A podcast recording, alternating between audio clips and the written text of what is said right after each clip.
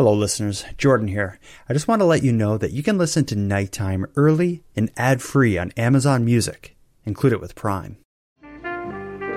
Welcome to UFOs Above Canada, a nighttime podcast series exploring the people, the events, and the concepts that surround the Canadian UFO experience. Welcome back to UFOs Above Canada, an ongoing nighttime series that gives equal attention to underground bases manned by reptiles and spandex as it does to faint white dots filmed with people's phones. In tonight's episode, I invited regular guest and friend of the show, Chris Rutkowski, for a talk about, well, we actually had a lot to talk about. First of all, in all my time knowing and regularly communicating with Chris, he never thought to mention the fact that the Canadian government's official process for UFO reports includes him. A strange relationship that only became public as a result of Freedom of Information requests by several journalists and civilian investigators. So, yeah, of course, Chris and I are going to get into that. But besides that, he also has a new book called Canada's UFOs Declassified to tell us about. And we need to discuss the topic of UFOs being brought up by a member of parliament during recent hearings in Ottawa. So, yeah, we got a full plate, so let's just jump into it. Tonight, in this episode of Nighttime, Chris Rutkowski and I will discuss, among many other things, his role as the Canadian government's UFO guy.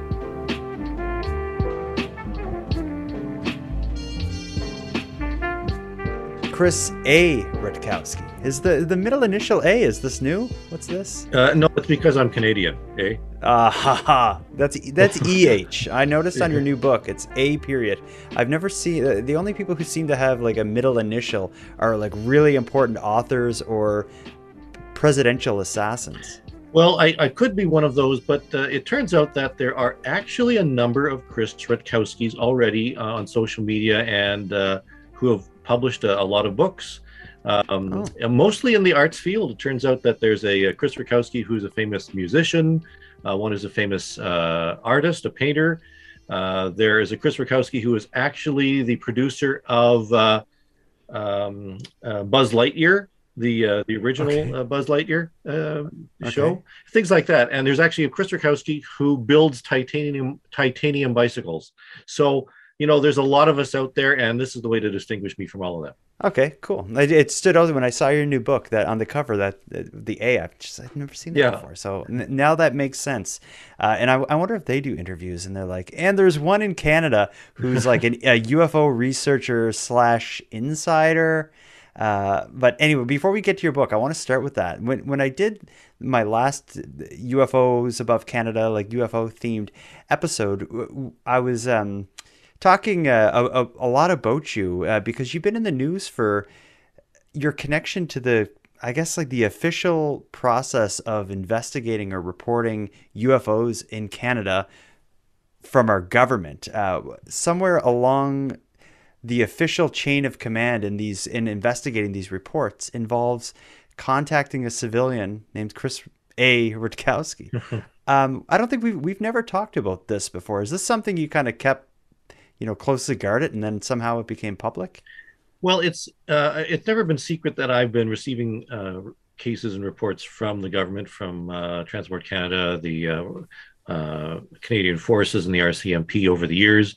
Um, and i've been you know publishing uh, some of this stuff online posting it on facebook and on twitter and so forth. Um, and um, uh, the, what was discovered was that I had actually briefed or uh, submitted information uh, used in a brief to the Canadian Minister of National Defense last year. Uh, and mm-hmm. uh, I had actually been contacted by various polit- politicians over the years, just as a matter of course. But um, I do remember that back in kind of like May, June this time last year, I had received a uh, uh, an email from Canadian Forces um, because they were preparing a brief for the then Minister of Defense, uh, Harjit Sajjan. uh, about UAP because this was exactly the same time that uh, the, you know the UAP task force was report was released in the states, and there was some discussion, and you know NORAD might have something to do with it. And since Canada's partners with NORAD, you know the Canadian Minister of Defense should have some knowledge of this, so they needed to know the background um, of how it came to be that I uh, had you know started receiving the reports and I sent them a, you know, a whole bunch of uh, documents over the that I'd you know been prepared over the years. I told them about the Canadian UFO survey um, and uh, uh, sample reports that some of which they had apparently never seen. I don't I don't know why, but um, uh, and that's the last I heard of it. Um, and uh, a, a, diligent uh, reporter, there's a lot of people are filing uh, access to information requests all the time. and in, in Canada, mm-hmm. Uh, there's a number of people doing that. And somebody had found uh, the briefing uh, slide, or rather the slides from the briefing that had been given to Harjit Sajjan. And um, I'm actually mentioned on one of the slides. In fact, in the unredacted version of one particular slide, there's actually my photograph. So uh, the Minister of National Defense knows what what I look like. Um, so I don't know if that's good or bad. Um, mm. I'm, I'm, sure I'm in a few other databases now. I, I can't imagine why. Um, but anyways, uh, it talked about how uh, the Ministry of Ministry of Defense or the National Defense uh, had started uh, sending me cases uh, over the years, working after after the end of the National Research Councils, finishing with the RCMP and receiving the cases and um, and that's that's how it came to be. And this also Wait. was coincidental with, um, uh, and also received a request from Larry Maguire, the member of Parliament from, oddly enough, Manitoba, uh, who had also um, requested a briefing on what I knew about uh, UFOs and UAP. So I gave him a briefing as well. Um, unbeknownst to me, he had also been at the same time been given briefings by Luis Elizondo um, and uh, uh, Harold Puthoff, you know, some of the big names in the states, also to to talk about UAP, and that came to light fairly recently, uh, where he, uh, Larry Maguire, uh, raised a, question in a committee uh, in Parliament on um, on actually supply and services Canada about uh, because they have the the uh, jurisdiction of protection of, of uh, uh, the nuclear sites that are in Canada, Atomic Energy of Canada, and so forth. And he was concerned about drones that were being flown over, uh, you know, some of these nuclear sites. And I'd actually provided a list of UFO cases from the Canadian UFO Survey to him, some of which were included in that report. Uh, that wow. he had actually published uh, on uh, online on his own site. Um, and actually, I, there's another list of about 50 uh, cases that have, have, yet to be uh, published, but I provided that to them as well. And since then, Larry's gone on to go public about his interest in UAP. And then another MP asked a question just the other day uh, in uh, in a parliamentary committee. So it's quite interesting that it's all starting to, to happen all at once. Yeah, in, like because you've been involved in this forever and there's always been a discussion about you know what does the government know? How interested are they? Will they ever get involved? It just seems like that's really ramped up over the last year or so. Like are you surprised to see so much um, government statements and kind of action happening in the uap or ufo space at this point? Well i am and i'm not because uh, i mean the, there have been a lot of questions raised about ufos um, in the in the House of Commons mm-hmm. uh, over the years. So there's you know this is not unprecedented. Um, it's interesting that there's a lot more interest in it right now, largely because I think what's happening in the states, and you know we get Luis Elizondo involved and, and Puthoff, and they sort of are a driving force in the states, and there's it's bleeding over into Canada, and Larry Maguire getting briefed by them sort of adds fuel to this sort of thing. So um, that's certainly uh, increasing some of the interest here in Canada. Um, but it's true. I mean, there there are some diligent reporters out there who have made notice. There, I think there was a, a wire store, wire service story um, that was uh, in the papers today, recognizing that uh, a number of members of Parliament are interested in uh, in UAP, and they actually um, questioned uh, the minister in charge of security uh, uh, Marco. Uh, oh, the name's escaping me. Marco, Market. Anyways, the the, the minister himself mm-hmm. um, uh, on the question of UAP, and he, they said, you know, what are what is Canada doing? Uh, is your department because he oversees CSIS and the the RCMP and so forth, and um, he said, well, I assume that the you know the Canadian forces are in charge of this, and uh, he didn't have any. He was personally not briefed himself, so you know we'll see what comes of that. But uh, uh, you know the minister just just had no idea how to respond to a question like that in a committee that was thrown at him from left field. Absolutely, and uh, you mentioned earlier it was brought up. I, th- I think um, by a senator from Manitoba as well, just last week. What what was that all about? Were you involved in that in any way? Uh, well, actually, I was requested uh, for um, if there were any recent UFO cases or UAP cases involving the RCMP that uh, she wanted to use in her briefing mm-hmm. or her, her, in her question uh, raised in the committee. So I, I, was. I mean, it's interesting that they come to me for the information because I'm the guy who is, you know, coordinating the Canadian UFO survey and. Well, you're doing their job in a lot of ways. yes, yes, it is. There's a pretty funny letter to the editor was uh, published in a in a Manitoba newspaper. Um, I have it in front of me. Want me to read it? Yeah, go ahead, read it. Yeah, yeah, it's pretty good. The letter's uh, titled "The Truth Is Out There," and here's what they say: Regarding UFOs are no laughing matter, says MP who wants the sightings probed, which is a May 18th article. So this letter to the editor says, Regarding this article, I am prompted to reply to MP Larry Maguire's suggestion that a committee be established to bring clarity to the unidentified aerial phenomena situation. If the sightings are indeed real physical objects, it would be a waste of taxpayer money to investigate them, as judging from their attribu- uh, attributes, whoever is flying them is far more advanced than we are as they can move in ways that are physically impossible from our understanding of physics. It's probably best to let Chris Rutkowski look continue to look into this matter for free. And that's signed Michael Dowling. I like that.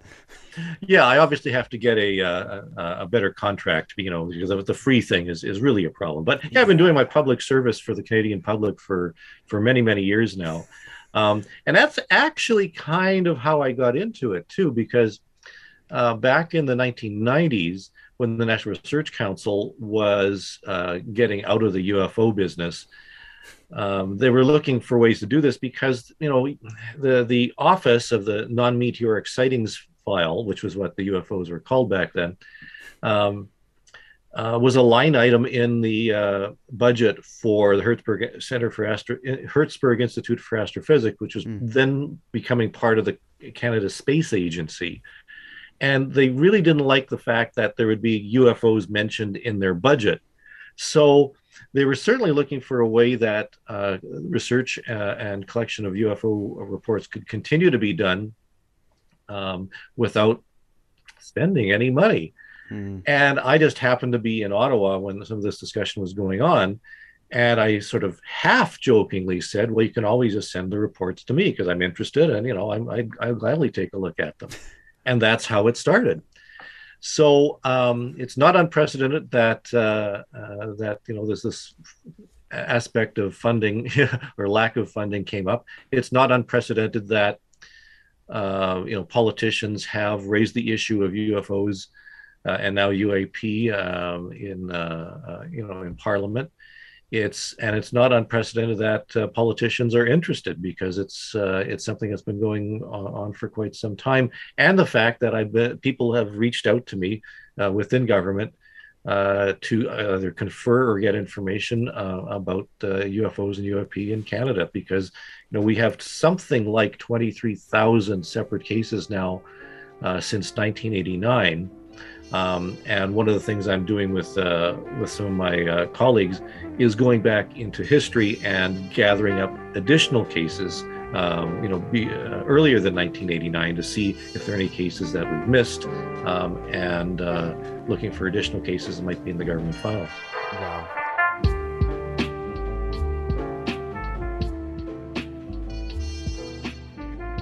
I guess as time passes and kind of the, the fads change and UFOs become kind of in and out of popularity as far as like pop culture goes, do you find yourself uh, kind of moving from like crazy UFO guy to kind of political insider to crazy UFO guy? Like, Has it changed like that over the years? Well, my wife still thinks of me as a crazy UFO guy, no matter what. Uh, my kids, oh, you don't want to get into that with kids. But what about when you know an MP calls you and they're looking for a statement? Is your wife? She probably thinks you're making it up. well, I have to tell you, um, it's very rare. Uh, I mean, people are saying. Uh, uh, in ufology that you know it's interesting that mainstream media are taking it seriously. Mm-hmm. You know, I have to say that in my mm, I don't know 45-ish years of being involved in ufology and and being public and and talking to media about this, it's been very very rare that there's been uh, ridicule of any sort. Mm-hmm. Um, I, I, can I can barely think of a, a, you know a handful of times when that's been the case, um, because uh, there is a serious aspect to it. And because I'm not going off talking about uh, little green guys and I'm not wearing uh, tinfoil hats and, and, you know, communicating telepathically with the Zetans and things like that, um, I'm, I'm just talking about the facts. And, and you can talk about UFOs and UAP without invoking aliens whatsoever. Mm-hmm. You know, leave that to the speculation on where or whatever the data uh, leads you. I'm simply talking about things that were actually reported. I emphasize this constantly when I'm giving presentations. Uh, I'm giving a, a, a presentation to um, a conference in Brazil next month uh, about uh, what Canada is doing with regard to UFOs and UAP. Mm.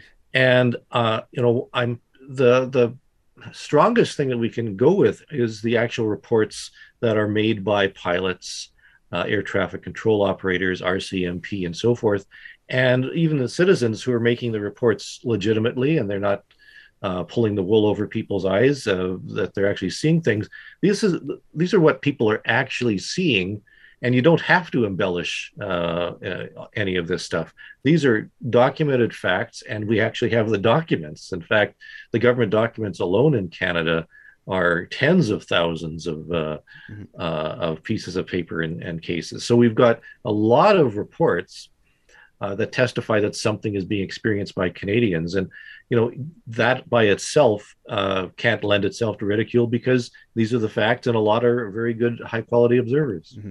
Uh, in the amount of reports uh, and the high quality observers that you're discussing, that that's a great segue into your book. You um, you you have a whole series of books at this point that you've put together, but the what the one that just came did it just come out last week? It came out uh, yes, it came out actually this week.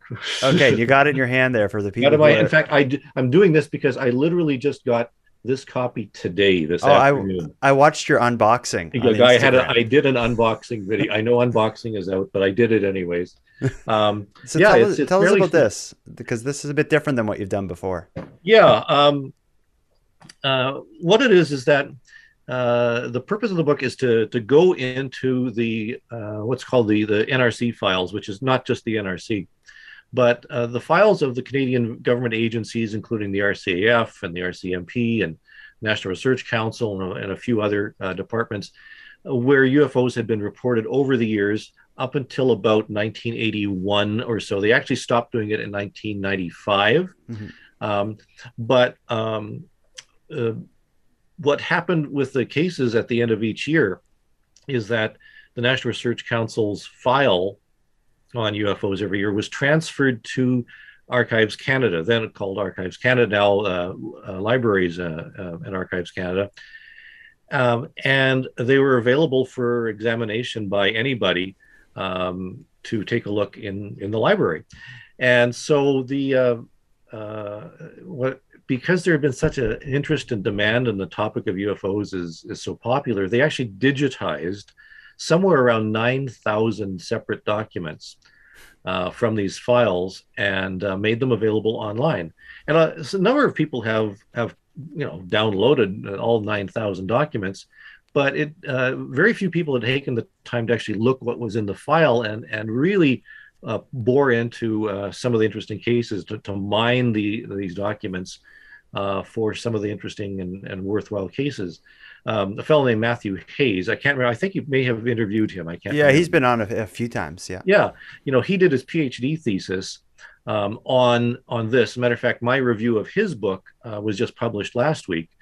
Uh, and I made the point it's not his book isn't a UFO book as such. It's more a book about what the Canadian government uh, did with regard to the UFOs in dealing with the Canadian public. Mm-hmm. Um, and it wasn't very complimentary. I mean, they, there's a sort of an antagonistic uh, approach. Um, but uh, uh, what I did is I, I you know, uh, I, I, took a look at the cases themselves, went through every single uh, document, and pulled out some of the more interesting cases because I think there's some interesting stuff in there that people should be aware of. There's cases by RCMP officers. Uh, one RCMP officer um, had an object fly right over his his car um, and uh, reported it. Uh, there are cases, uh, many cases of pilots. Um, there are many cases from uh, from other really good observers, uh, and in fact, I included cases from um, United States from Project Blue Book. Uh, there's cases of things, um, artifacts found on the ground. I do talk a little bit about Falcon Lake and Shag Harbor and a few other interesting cases. But the point is that these uh, these are well documented. This comes directly from the official documentation that is is available. Uh, it just has to be assembled in one place, and uh, so I, I, take the the reader through some of the most interesting cases on record. Oh, that's that's awesome. So uh, when one reads your book, which is called Canada's UFOs Declassified, De- declassified, because at one uh, time the uh, most of these were classified in one form or another. Uh, a number were classified secret. Mm-hmm. Um, but uh, some were just simply called classified. So mm-hmm. yeah. And when, and when one reads it, do you have it organized kind of like by event? Like I've seen, um, uh, I'm just thinking of Don Ledger has a book called Maritime UFO Files where he's kind of broken up into three or four pages per sighting. Is that mm-hmm. kind of how you arranged it? Yeah, I have it grouped in a number of different sections. Um, there's a one section, for example, on pilot sightings. There's one section on um, landing traces and marks in the oh. ground and things mm-hmm. like that, and and uh, very close, very very close encounters, and um, uh, and then I have sections where I uh, I do indeed delve a little bit into what the government uh, view of UFOs was at the time, and present the documents that were circulating among the uh, the various government departments. In fact, I think what sets this uh, book apart is that I think we've included something like 50 or 60 documents themselves. I, mm. I, want readers to take a look at the documents and not just take my word for it when I describe what was seen, but these are actually the documents uh, that uh, that really shaped uh, how Canada viewed UFOs over the over the years. Mm-hmm. And I find going back to that era and looking at reports eh, and considering the sightings, it something about that kind of time. I find it, it it just hits differently than than contemporary and more modern reports. What is the reason that, or do you have any explanation for why we don't really have these classic cases popping up in Canada now, where instead we're often still going back to cases from the you know 60s, 70s, and 80s. I guess with the exception of the big ones in the U.S. over the last few years. Yeah, and one thing uh, I've seen quite a bit on UFO Twitter and, and a few other uh, social media is that Canada has been doing nothing about UFOs, uh, and uh, they've never been interested. And you know, the the U.S. has been the, the leader in this. Well, Canada actually really did some in depth, uh, really in depth investigation into uh, into UFO cases. Certainly, Falcon Lake is one. Mm-hmm. Uh, um, in some ways, Shag Harbor, but there's a number of other cases where there's some pretty intense investigations uh, that went on.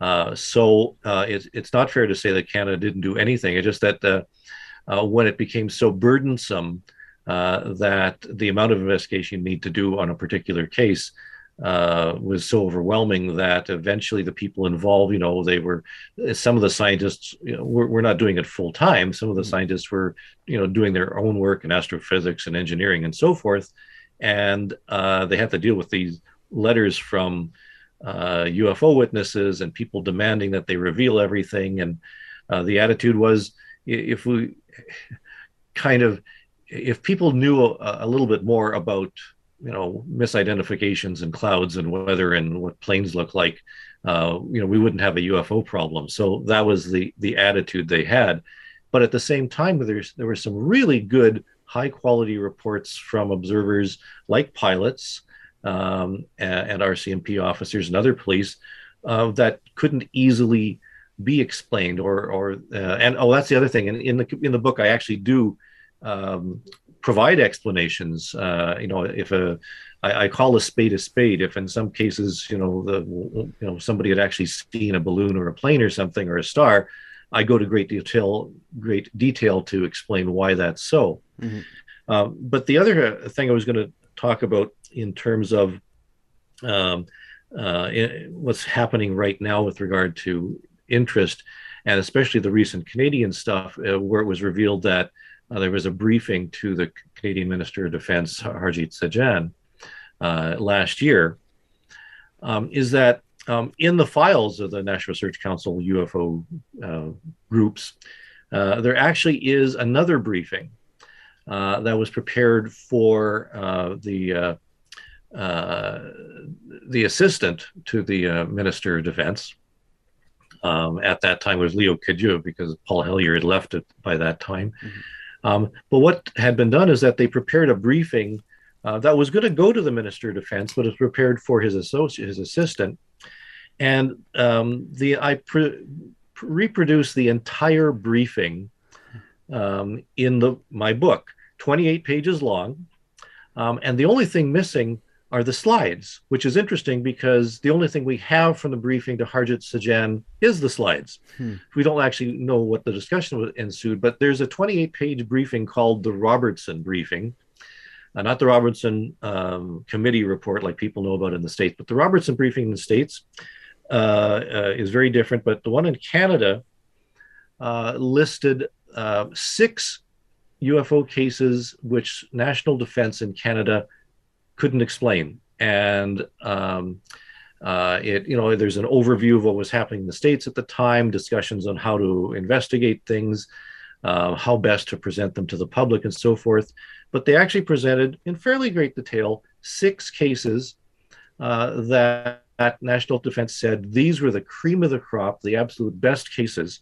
Um, and uh, you know this these are why we should be paying more attention to what's going on with regard to UFOs and we don't have that in the United States um, mm. necessarily. We we certainly don't have that from the recent briefings. We certainly don't have that from the UAP task force briefing. We don't know what cases were looked at. Uh, mm. You know, there's numbers thrown around 143 and 500 and, and all this sort of stuff, but we don't have that. But we do have this record in Canada that goes back, uh, you know, quite a few years and uh, when you actually look at this, these documents, you you get the sense that hey, there is something going on, mm-hmm. um, and not necessarily that there's alien ships flying around Canada, but the the point is that there are some interesting cases that deserved scientific attention, and for the most part, didn't get it. Mm-hmm. Um, and uh, it's uh, it's a very very curious document on uh, what was going on, uh, unbeknownst to most people. Um, in the your book, I'm assuming is available everywhere. It's not one of those like through a university kind of thing, right? You like, no, no, this is on Amazon and the whole thing. Awesome. Uh, I know actually, I've heard from people who've already got it, so it's around.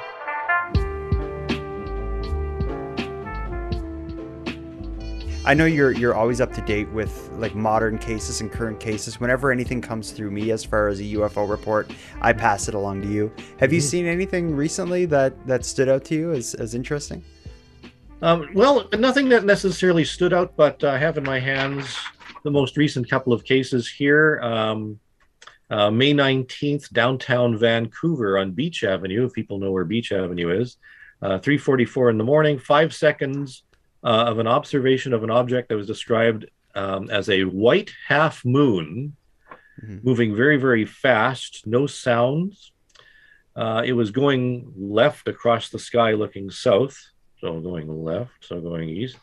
Um, and then boom, it veered really fast right and disappeared. So this um, uh, was sent uh, into uh, ufology research. And the other one I thought was very curious. Uh, this comes from Thunder Bay, mm-hmm. in Ontario on Saturday, May the 21st. So a few days after that one.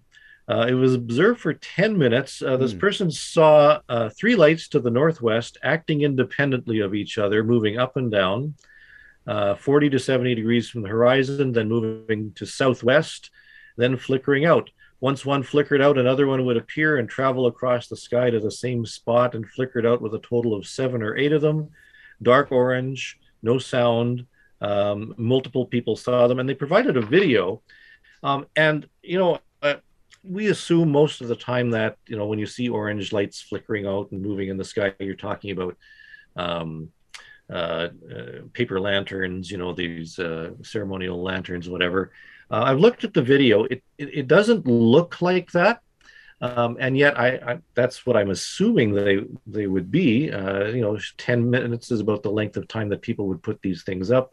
Hmm. Uh, although it's funny uh, that it would be up on May the 21st, although that is Victoria Day, so that hmm. sounds there would be like celebrations. Yeah, yeah hmm. so possible. And and if it's not for for Victoria Day, you know, people might have been out at the campgrounds. Um, in parts of Canada, there's terrible floods going on right now. I don't know what's happening in Thunder Bay. Maybe they had a little bit better weather and could actually celebrate a little bit and have mm. a hmm. picnic. Uh, I saw one that was actually, I think you may have shared this, although I don't know if it originated from you. This was shared in the UFOs Above Canada discussion group on Facebook. Um, it was a silver shaped UAP spotted on May 21st in St. John's, Newfoundland. Uh, the witness gives a, I, I don't know how this report made it to the Facebook group, but the witness has a, a paragraph or two describing it. I'll read it to you and you let me know what you think sure. of this one. So they say, uh, I was stopped at a traffic light at Memorial Stadium slash Dominion Supermarket on Kingsbridge Road, looking south, and directly in front of me, I noticed a very slow moving, bright silver cigar shaped object about 1200 to 1500 feet up. No sound, no engines, no wings, no rotors, no windows, no markings or flashing lights but very slowly it moved west. I thought, if this is a plane of some sort, it would stall at that low speed. I saw it go behind some some tall trees and lost sight of it. A few seconds later, the stoplight turned green, and I turned right onto Circular Road. And as I get past the tree, just west of the RNC horse barn on Circular Road, there it was again, stopped, almost hovering above the government house building. I pulled over and parked my car, took out my Sony point and shoot camera from my waist pouch, uh, and got out to take some photos, videos, or audio, and it's gone. I looked everywhere in the clear sky and even walked across the road so I could scan the full sky and nothing. And this was they report they mentioned as well that they reported this to Nav Canada but haven't received a response yet. They hmm. were they were posting about it online looking for other people who may have seen something similar on Saturday, May 21st around 7 p.m. Uh, what, well, what, do you make of that? Well, I mean, the only thing is that um, even though something's moving in the sky um, that you think is fairly close, it could be very far away. Mm-hmm. And if it's very far away, you know, it, it, could be just a matter of, you know, just slight turn and then it's gone because the sunlight would be, you know, uh, catching it from a different direction or something like that. So it's uh, it's possible, but I, I don't know. I mean, I, would like to. Uh, uh, you know, look at the report a little bit more. Would be nice if the witness came forward and rather reporting it to Nav Canada, um, you know, reported it somewhere else. Curiously, even though that I'm the guy who's supposed to be getting all these reports according to the to uh, the various uh, documents and stories, I actually haven't received anything from Nav Canada or uh, National Defense in about a year. Um, and yet we do know that there have been some uh, cases uh, that have been reported. Nav Canada, by the way, is is a non-governmental organization, and you actually can't uh, submit access to information requests uh, to Nav Canada because they have they're under no obligations to do so. Interesting. Um, it, Transport Canada, yes, and certainly National Defense, but not Nav Canada. And there's some suggestion that there's somebody within Nav Canada who actually does look at these cases but it's true. It doesn't seem like anybody's investigating them right now. Interesting. Yeah, and just talking about like like the distance something is in the sky. As a layman, I would have no idea. If you pointed out something in the sky and said, "How high is that?" I would say, "I have no idea." Yeah, so and, you, and, I kind of take anything with with distance like that, kind of with a grain of salt, I guess. I yeah, I don't know what the best way to explain that would be to someone. Well, in fact, we proposed a number of years ago some interesting experiments um, of uh, having people at night try to, to, tell us how far away a light was, for example, because you often say, you know, I, I, saw this orb and it was, you know, you know, only hundred feet away or a mile away or something like that. Uh, when in fact they're looking at a satellite that was 75 miles up in the, you know, or 75 kilometers up in the sky. Mm-hmm. Um, and, and, you know, just to see how people's uh, judgment is in terms of UFOs, and then do the same thing during the day with you know other types of objects. So uh, it is very, very deceptive uh, uh, to you know to try and judge distances of things that are in the sky without any reference points. There actually is something called the moon illusion that uh, is taught in basic astronomy.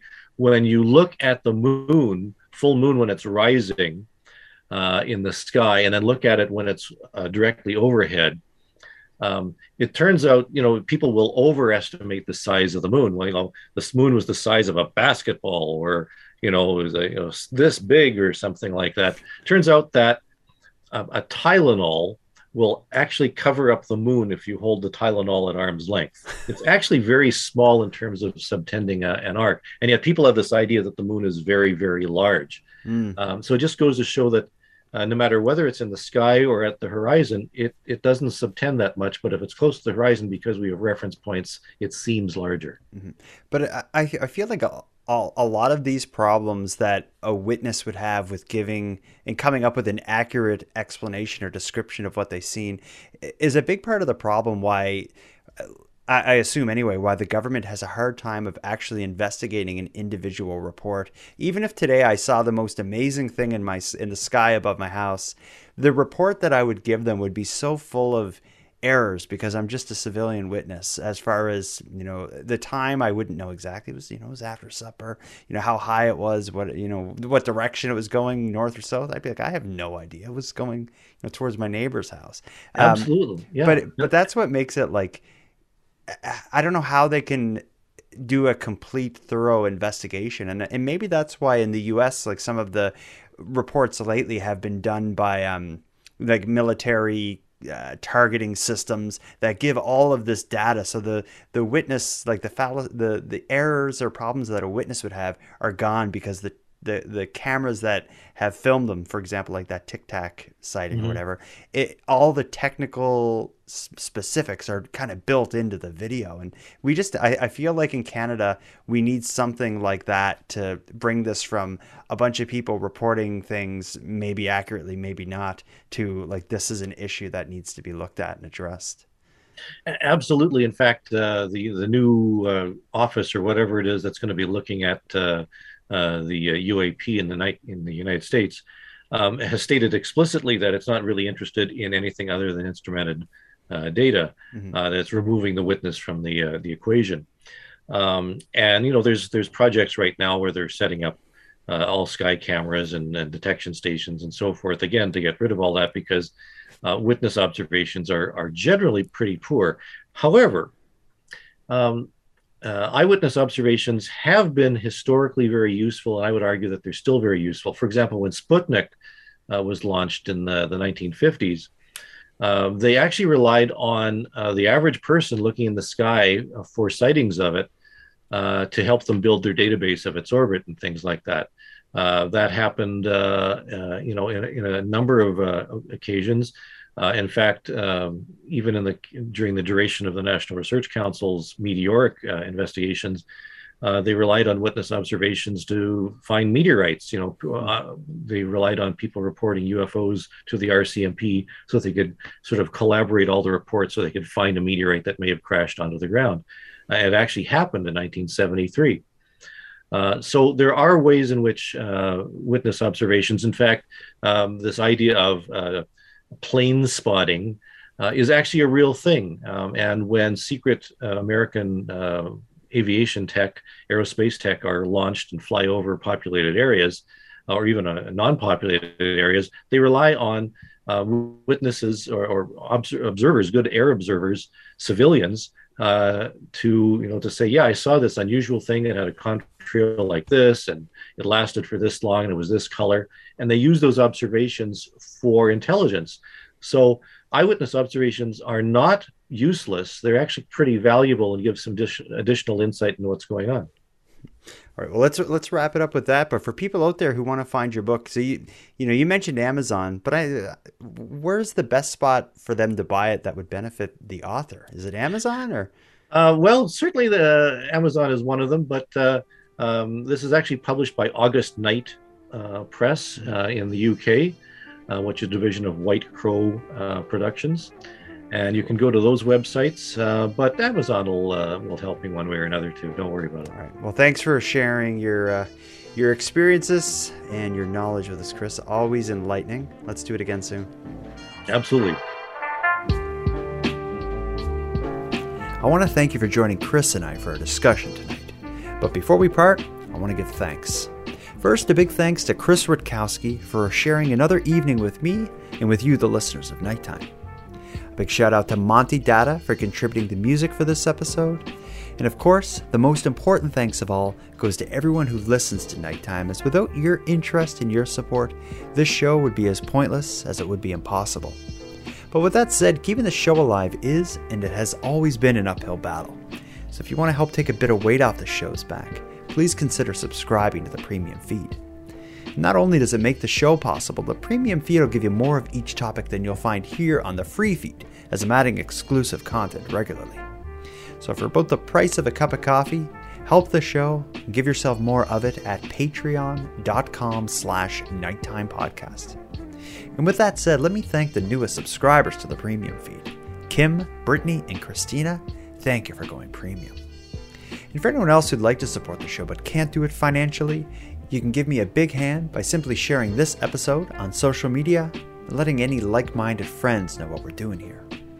If anyone out there has a story idea, wants to give feedback on the show, would like to contribute their own personal UFO sighting, or simply share feedback in the form of a voice memo, you can do all that and more at nighttimepodcast.com slash contact. I hope to hear from you. But until then, take care of each other, hug your loved ones tight, let me know if you see anything weird. The Nighttime Podcast is written, hosted, and produced by Jordan Bonaparte. Um, I wanted to ask you actually something quite interesting that's happening in the United States. And again, I'm approaching this just uh, to to see if this is something that's on your radar. Um, and it's a little bit out of left field, so to speak. So if you'll just bear with me, but I think it's pertinent given. And now we're that, doing baseball metaphors. That's like right. this is really so. uh, just to be yeah, great. just to be serious uh, for a moment, the director of national intelligence of the United States uh, recently released a report concerning unidentified aerial phenomena, or UAP. The report discusses the military sightings of hundreds of these objects that exhibit, as it says, unusual flight characteristics. And as I'm sure you're aware, on Tuesday, the United States Congress held its first congressional hearing on this in about 50 years. Uh, and during that U.S. congressional hearing, the U.S. military officials said that um, the UAP represents a national security risk, particularly with the sightings around nuclear plants. So again, I think on the face of this, certainly for me, it was it seems like a bit of a fringe area that's dominated by conspiracy theories. But given the United States recently has taken this very seriously, uh, their director of national intelligence is talking about this. Um, can like, do you feel that your government should be taking this as seriously as the American government? Uh, Ms. Dancho, I, I saw some of the similar reports that you're referring to, and um, I'm confident that uh, our national security apparatus looks at uh, all manner of, of threats to our national security. And uh, Have you had any briefings about UAP?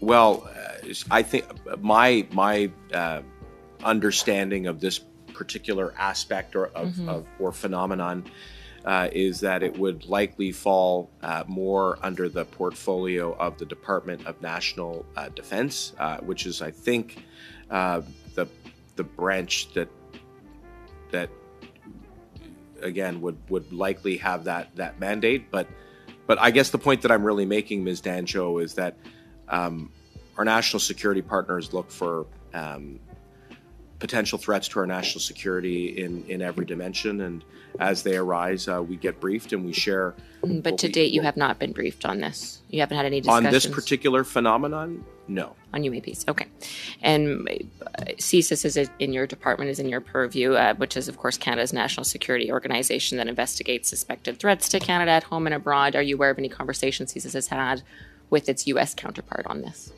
Well, I know there's robust collaboration between Mm-hmm. uh, our security communities, and uh, I would not want to speak for every possible conversation that But none that you're aware of. At this point, no, I'm not. Um, the RCMP, as we know, reports um, has a number of these reports that are public. Uh, and they pass them to NORAD. Are you familiar with this protocol? Uh, again, I think Ms. Dancho, we're uh, moving into an area that is probably best uh, put to um, the specific officials because I don't want to uh, speak on, about any conversations that they may have had with with with, with partners on it, and as well, there may very well be some uh, conversations that have have, have been had, but I you know, think those questions would be best put to them. Okay, so you feel that the Department of National Defense should be the lead and that RCMP and CSIS do not play a role? I think there's collaboration among all those departments. Mm-hmm. Uh, and I know that uh, spe- specifically as it relates to intelligence, there's, again, strong lines of communication. Um, but from the reports that I've seen that I, and I don't, I'm not looking right. at the papers that you're looking at. Um, my understanding is that some 10 seconds, is, please. Some yeah. of that work is being led by uh, defense in the right. United States. Uh, I would just conclude, Mr. I, I would just from a nonpartisan perspective, please uh, reach out to your U.S. counterparts to stay informed. Thank you.